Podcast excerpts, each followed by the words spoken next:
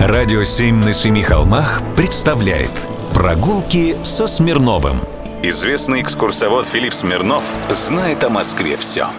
Здравствуйте. В Москве, как и в других городах России, установлено большое количество монументов, посвященных Великой Отечественной войне. В столице можно встретить не только стелы, мемориальные комплексы и памятные знаки, воздвигнутые в память о войне, но и архитектурно-скульптурный декор с военной тематикой. Встречается он на станциях столичной подземки и в отделке зданий, заложенных после Великой Победы.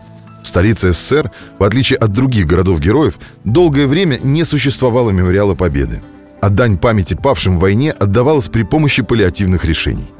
Итак, Ленинский проспект, 30. И сегодня москвич, оказавшийся на площади Гагарина в Москве, поражается ее масштабу. Она считается одной из самых крупных по площади площадей России. Проект застройки площади относится к 1930-м, началу 40-х годов. В то время предполагалось, что эта площадь будет выполнять функцию репрезентативного въезда в столицу, станет соединением важнейших транспортных артерий города.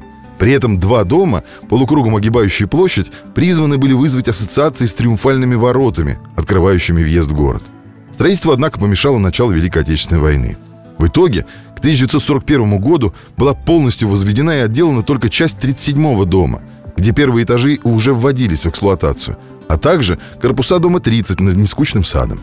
Полностью вместе с перекрытиями и кровлей был возведен только один корпус 30-го дома.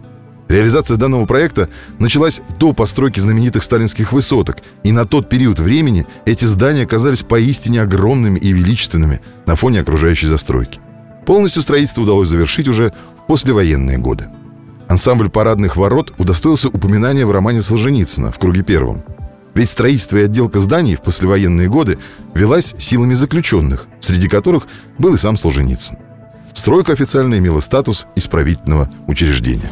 Прогулки со Смирновым. Читайте на сайте radio7.ru. Слушайте каждые пятницу, субботу и воскресенье в эфире «Радио 7» на Семи холмах.